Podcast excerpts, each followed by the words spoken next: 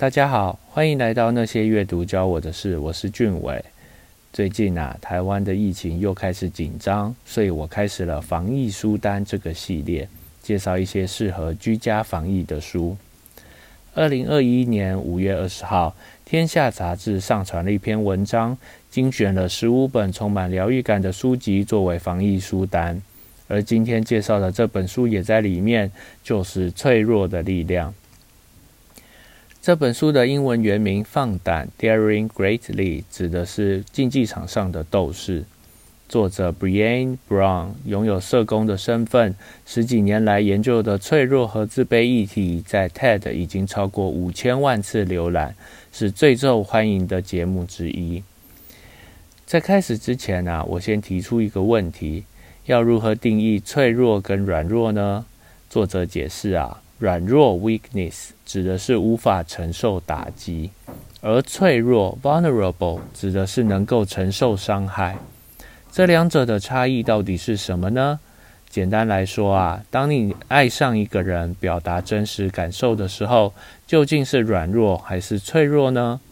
作者认为啊，以上的行为表现的是脆弱，因为表达真实的情绪，无法预期对方会如何回应。但是你仍然决定这么做，这就是作者所说的脆弱的勇气，能够承受伤害的勇气。面对脆弱的态度，其实是成功人生的关键。过于退缩或过于积极都不恰当。脆弱其实是创新、创意还有改变发生的地方。你想想哦。去创造过去从来没有发生过的事，或者改变现有的状况，没有比这个更让人感到不安了，不是吗？从脆弱延伸出来的，是将自我麻痹、冷漠、完美主义当作防卫盾牌，因为不愿意承认自己有脆弱的一面，为了掩饰这些情绪，利用言语、情绪甚至行为冷漠疏离来保护自己。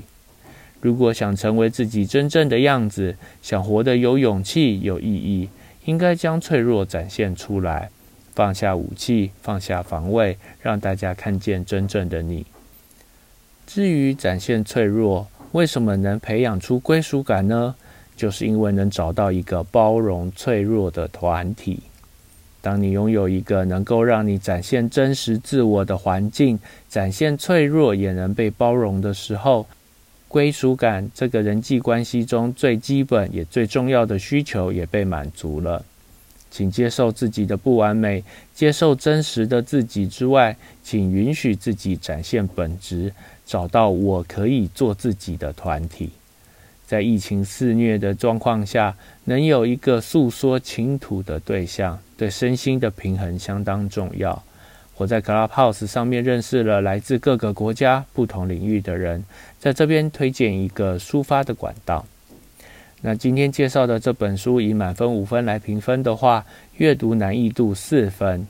我认为难的不是看懂文字叙述哦，而是在阅读的过程中与自己对话。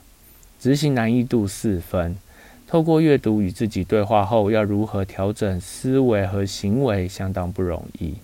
喜好程度五分。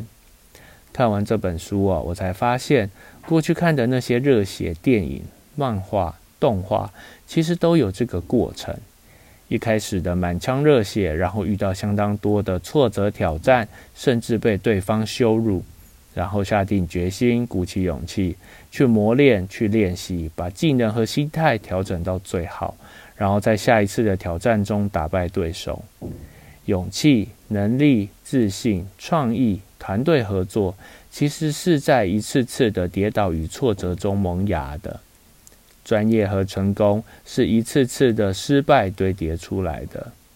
我记得在念研究所的时候，有一门上课的老师说：“所谓专家，其实是犯了最多的错误，却仍然生存下来的人。”就因为所有的错误都做过，才知道该怎么有效的解决。